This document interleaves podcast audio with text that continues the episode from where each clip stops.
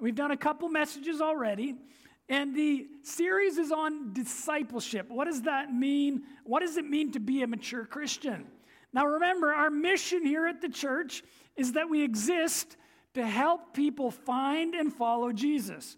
Because we believe from Scripture that it's super important and that as people find and follow Him, they uh, understand what life is about, they fulfill their purpose, and of course, their sins are forgiven they're made one with the Father and they're going to spend eternity with Him. So, some important reasons for why we do what we do.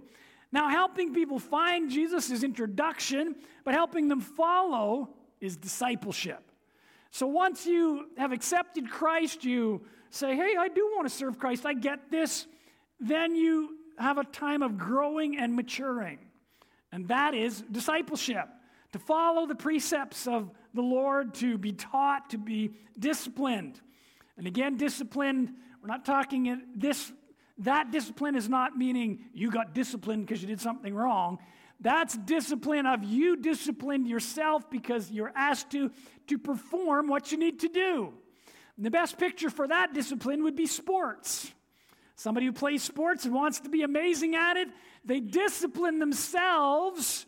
In other words, they, make the choice to get up at this time every day and do this workout or that workout. For hockey players, back when they used to have hockey where people could go, they, they would get up at five in the morning, go out, do hockey practice, then go to school. So, okay, that's the type of discipline uh, when we're talking about discipleship. Now, at Abundant Life Worship Center, we have three main things that we feel are important in discipleship that help you to mature and grow in your faith. And those three things are a weekend service, which, of course, is what we're at right here. That's the large group that is open to everybody. The public, anybody in the community could come and hear about Christ here and see what we do.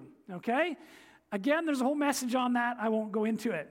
Second thing I see that's super important for your faith to grow is being part of a life group. You see, that's the close connection. That's the place where there's accountability. That's the place where you can ask those hard questions and you can back and forth have answers and prayer for specific things that, boy, you didn't get time to tell anybody here at the big service because there's too many of us. But at your life group, you connect and you grow. Okay? And there's a whole message on that as well, so I won't go into it. And the third thing that I see that really actually shows maturity in a Christian is the ability to serve. And uh, we talked about serving last week, and this week we are actually going to do part two of serving. So we're going to talk about serving again this week.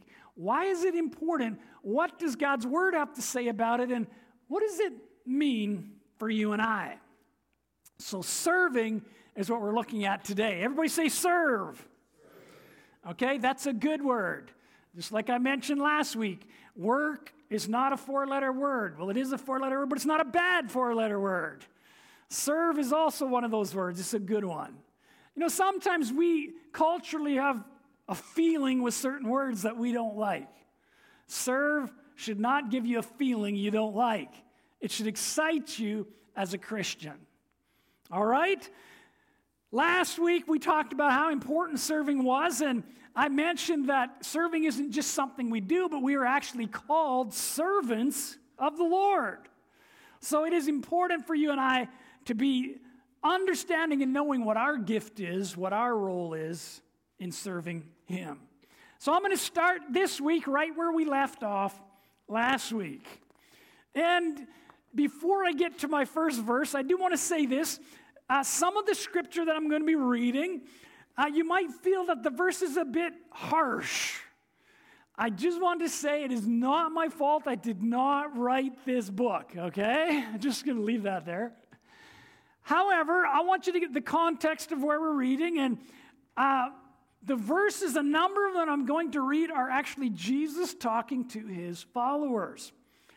And today, I'm actually going to talk briefly a little bit about end times because a number of our verses are going to come from Matthew chapter 24 and 25.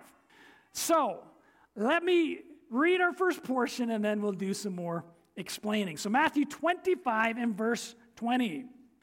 And Jesus is talking here about the kingdom of heaven is like, and he says, like a Lord who leaves and gives his possessions to his servants, and they're supposed to do something with it. Verse 20.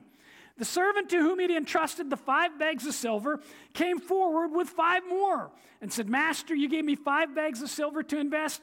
I have earned five more.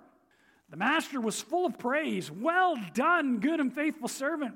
You've been faithful in handling this small amount. Now I will give you more, many more responsibilities. Let's celebrate together. The servant who had received two bags of silver came forward and said, Master, you gave me two bags of silver to invest, and I have earned two more. And the master said, Well done, good and faithful servant. You've been faithful in handling a small amount. Now I will give you many more responsibilities. Let's celebrate together. Then the servant with the one bag of silver came and said, Master, I knew you were a harsh man harvesting crops you didn't plant and gathering crops you didn't cultivate. I was afraid I would lose your money. So I hid it in the earth, and look, here's your money back. But the master replied, You wicked and lazy servant. If you knew I harvested crops I didn't plant and gathered crops I didn't cultivate, why didn't you deposit my money in the bank? At least I could have gotten some interest on it. By the way, the word lazy is also a four letter word. That's a bad one, if anybody's wondering. Okay. Keep going. 28. Then he ordered, Take the money from this servant and give it to the one with 10 bags of silver. To those who use well what they are given, even more will be given, and they will have an abundance. But from those who do nothing, even what little they have will be taken away. Now throw this useless servant into outer darkness, where there will be weeping and gnashing of teeth. Now, that's kind of an ouch scripture. And you might even think, boy, that seems a little hard. This is Jesus speaking to his followers. Now, let me give you the context of this because it is important. You see, just before Jesus began this teaching, which the teaching goes from Matthew 24 and it goes right into 25. If you have a red letter Bible, you'll see that. But right before he began this teaching, the disciples were with Jesus and they're looking at Jerusalem. They're seeing the temple and they're saying, This is so amazing. And Jesus prophetically says to them, The day's coming when there won't be one stone on top of another. In other words, it'll be completely destroyed what you're seeing. And they're all like, What? You know, we were having a moment of, Isn't this amazing? Jesus, look how great our city is. And he says that. And then the disciples ask him three questions. Okay? Three questions, three important questions. And I'm going to read that in Matthew 24 and verse 3. Matthew 24, verse 3. And as he sat on the Mount of Olives, the disciples came to him privately, saying, Tell us, when will these things be? Question one. In other words, when will Jerusalem be destroyed? because they just kind of had that conversation. That's question one. Question two, what will be the sign of your coming? That's number two. And question three, what, when is the end of the world? So they asked those three questions to him, and in chapter 24 and 25, he answers all three. Some of the answers flow into each other, and because of this, we sometimes have confusion in pro- prophecy or end time teaching. I don't consider myself a prophet and I don't do a lot of end time preaching. But today, as we talk about serving, especially from these chapters, well, you can't really get away from it because Jesus was talking to them about end time stuff. Okay? So, the first point I want to make, and I touched on it briefly last week, is hiding out is not an end time principle. What do I mean? always, I've been a Christian for many years and I've studied different things. And whenever there is a conflict or a scary thing happening or world problems, often people will be like, oh, this must be the end times. And it seems like their first thought is we need to hide out. Where does that faulty end time principle come from? From Jesus talking about the destruction of Jerusalem. Because he very specifically says in chapter 24, Uh, when you see the abomination of desolation around Jerusalem, they're surrounding it, flee to the mountains. He was talking about Jerusalem to be destroyed, and it happened just like that. Okay? But fleeing and hiding is not an end time principle. It was for them for the destruction of Jerusalem.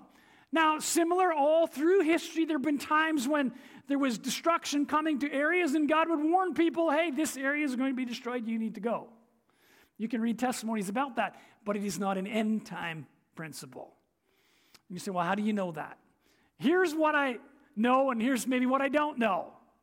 Prophecy and end time stuff can be confusing. People have different opinions and ideas. There's been arguments through the church world about when Jesus is coming. Is it beginning, middle, after? You know, here's the thing you need to remember you don't know because it's not made 100% clear for a reason. In prophecy, it says they see us through a glass darkly. God gives them some ideas so that they're not like, oh my goodness, what's happening? I, I can't believe it. Oh, yeah, God's word talked about something like this. Okay, so we can trust Him and we can know that He's got a plan. So, something you will know forever prophecy can be confusing. But there is something about this that is completely not confusing, and that is what we are supposed to do. Okay, there is confusion in how and when, but there's no confusion in what you and I are supposed to do. Zero. Jesus spent a little bit of time in Matthew 24 talking about some crazy things that were going to happen, and then he spent detailed time in Matthew 25 saying, Here's what you need to do, guys. So, this portion of scripture I just read you, he was talking to them about what they should be doing in end times. We often disconnect that portion of Scripture from that. And what has he said that they should do? He is telling them, I'm going, I'm going to leave my kingdom stuff. I'm expecting you to expand my kingdom till I return. Did you catch that? Nowhere was it expand my kingdom to hide out for a little while. Expand my kingdom until I return. And when he returns, then he says, Well done, good and faithful servant, to those that continued and expanded his kingdom till he came. So, whatever he's given you, you use for his kingdom until he returns. I gotta, I kind of focused on this a little bit because I've seen it too many times in my life, and actually had the opportunity one time to go to the Yukon. It was a number of years ago when we met an amazing group of people while we were up there. They joined in with some of our meetings. And through discussion, I found out that the entire group of people had moved from the States to the Yukon 20 years previously because they were in a church where suddenly somebody was prophesying that it was end times and the world was going to be destroyed, so you needed to go to a safe place and hide out. Now they realized, of course, it didn't happen. And then they were doing what, their best to now spread the gospel where they were. God turned it for good. However, they found out hey, that's not an end time principle. You're to be a light and serving Him no matter what. Yeah, but what if it gets tough? Shouldn't I? The disciples didn't. Some of them were killed for their faith. Why? Because they continued no matter what. So I'm just going to encourage you in that. If, you know, I hit my head on a rock and next week I'm telling you we got to make a little colony and I'll go hide out, you know, get rid of me, okay? And continue serving God. I'm serious. We need to serve Him. All right. So we need to serve Him with the job that He's given us faithfully. All right, so I'm going to give you some things from Matthew 25. There is no confusion in this, not one bit. We need to serve him with the job he's given us. I'm actually going to back up a little bit and get the end of Matthew chapter 24. So, Matthew 24, 42. Again, he's told them all this scary stuff. And then he says, This is why you must stay alert, because no one knows the day your Lord will come. But realize this if a homeowner had known what time of night the burglar would come to rob his house, he would have been alert and ready and not let his house be robbed. So always be ready, alert, and prepared, because at an hour when you're not expecting him, the Son of Man will come. What would qualify a servant to manage his master's house? He would be a wise servant who is both faithful and dependable. The master would commission him to oversee others, for he would lead them well and give them food at the right time. What joy and blessing will come to that faithful servant when the master comes home to find him serving with excellence. I can promise you the master will raise him up and put him in charge of all that he owns. Okay, now, but the evil servant says in his heart, My master delays his coming, and who knows when he will return. Because of the delay, the servant mistreats those in his master's household. Instead of caring for the ones he was appointed to serve. He abuses other servants. He begins to party with the drunkards. Let me tell you what will happen to him. His master will suddenly return unexpectedly and will remove the abusive, selfish servant from his position of trust. And the master will cut him into, oh, that's a little rough, and assign him his place of great sorrow and anguish along with all the other hypocrites. That's really rough. And Jesus is telling him this right after he talked about end times. What is he saying? No matter what, you guys, do what I've given you to do.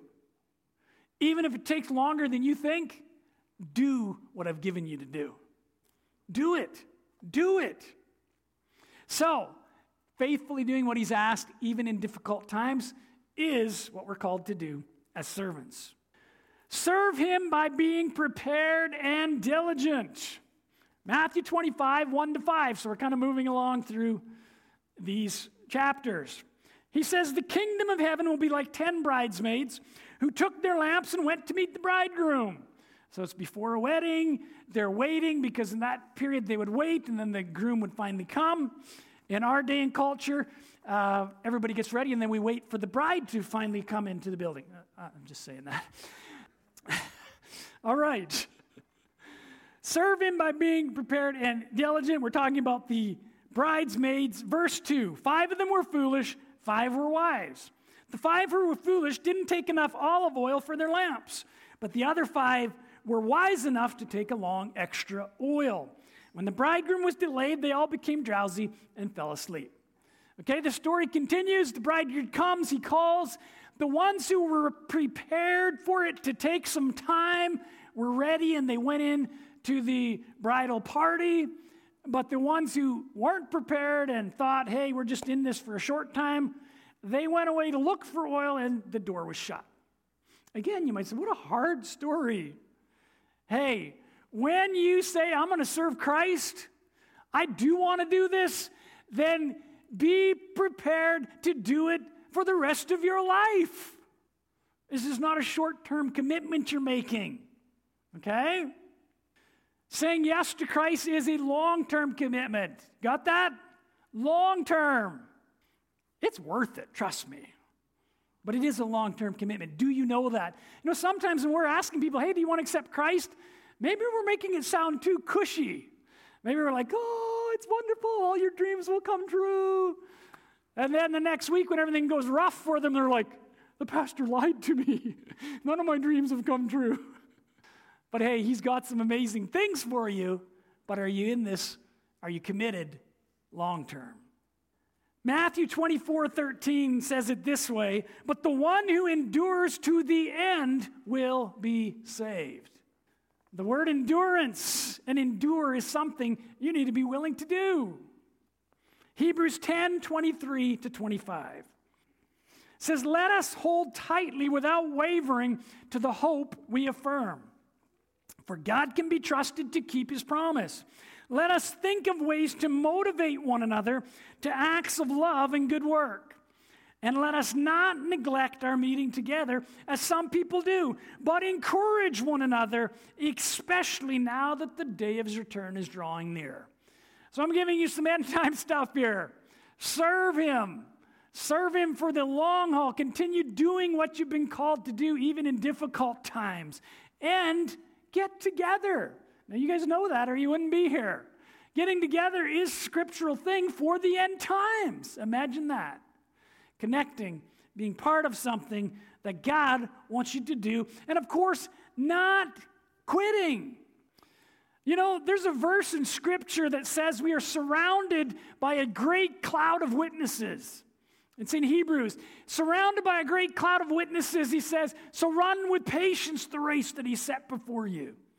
In other words, finish it. And that picture of how the writer is speaking there in Hebrews is the idea of a stadium full of people at a sports event cheering you on. And they're cheering you on. And guess what? You need to finish. You see, those who have gone before us are in a heavenly place, and according to this word in Hebrews, they are cheering for you. They're saying, Don't quit. Whoa, you got this. The best sports event you've probably ever watched or been to are the ones that are the most difficult for your team, and somehow they overcome and they win, and you're all, Oh, my team won. But they are cheering for you and I. The heavenly hosts are cheering for you and I. And they're cheering and saying, You got this, don't quit. Woo! I don't know what your serving gift is, what God has put in you, but you are not alone. You know, the things in the spirit are more real than the natural, but because we don't see them with our eyes, we sometimes forget they're happening. There is a heavenly host cheering your name. Don't quit. Don't quit. There is a heavenly host cheering for you. And you're saying, Well, I don't know. What do I do? You know what? You may be serving him in the job he's put you in because you're a light and you stand for truth and you make an effect, you have influence on people. Okay, so there is a heavenly host doing that. When you have those days when it feels like I'm the only one and nobody cares, when the devil tries to tell you, oh, just quit, nobody even notices, tell the devil, shut up. I got a whole heavenly host cheering my name right now, and you don't quit. That's for you too. Don't quit. They're cheering. And yes, they're cheering your name. Now, I want you to remember there's a heavenly host cheering like that for you. Okay? In those moments when you feel like nobody cares and nobody's cheering you on, remember they're cheering you on. Okay, let's keep moving. We need to serve him, especially in the end times, by expanding his kingdom. And of course, my first portion of scripture showed you that already. But let me give you one more end time scripture about his kingdom expanding, and that's in Daniel chapter 2, verse 34 and 35. And just before I start reading, what has happened here is the king who basically ruled the world at that time had a dream. And the dream was about kingdoms ruling the world right until the very end of time. Okay? And the king saw this massive statue. It had a head of gold, it had its arms and breasts with silver, and then it had bronze, then legs of iron, and then uh, toes of iron and clay. And each of them was a kingdom that would rule the world. And the first kingdom was his. And at the end of it, there is a stone that comes, and that's what I'm going to start reading in verse 34. So Daniel interprets this dream, and it's about prophecy and kingdoms that ruled right to the end of time. As you watched, Daniel tells him, a rock was cut out from a mountain, but not by human hands. It struck the feet of iron and clay, smashing them to bits. The whole statue was crushed into small pieces of iron and clay, bronze, silver, and gold. The wind blew them away without a trace, like chaff on the threshing floor. But the rock that knocked the statue down became a great mountain that covered the whole earth. And you can go read in Daniel, and you will see that that rock was God's kingdom. That rock, if you will, was Jesus Christ when he would come to earth and his kingdom would begin. That kingdom is not a weak kingdom that disappears or barely makes it through. That kingdom endures forever. Now, yes, that kingdom is different than what we know as worldly kingdoms. But can I say his kingdom will continue to expand until the day he returns? Matthew 24 14. And this gospel of the kingdom will be preached in all the world as a witness to all nations, and then the end will come. You see, his kingdom purpose will be fulfilled and it must continue right until the end. You and I should be sharing his gospel message right until the end. Nowhere in these scriptures are you seeing you should hide out and fight for yourself. It's not a scriptural principle. Okay. It's okay. Nobody feel bad. You're not hiding out. You wouldn't be here if you were hiding out. So just This is not against you. You guys are awesome. But I want this to stick because often we make decisions out of fear or slightly, you know, misinterpreted ideas that just kind of got passed to us down the generations. Or sometimes we make decisions out of anger. Don't make decisions in that way, okay? Make decisions being led by the Holy Spirit, understanding that no matter what, He loves me, He's got me. No matter what, I'm going to serve Him. And finally, I want to begin to wrap up here with one more important area of serving that He gives us. Serve Him, final thing I want to say.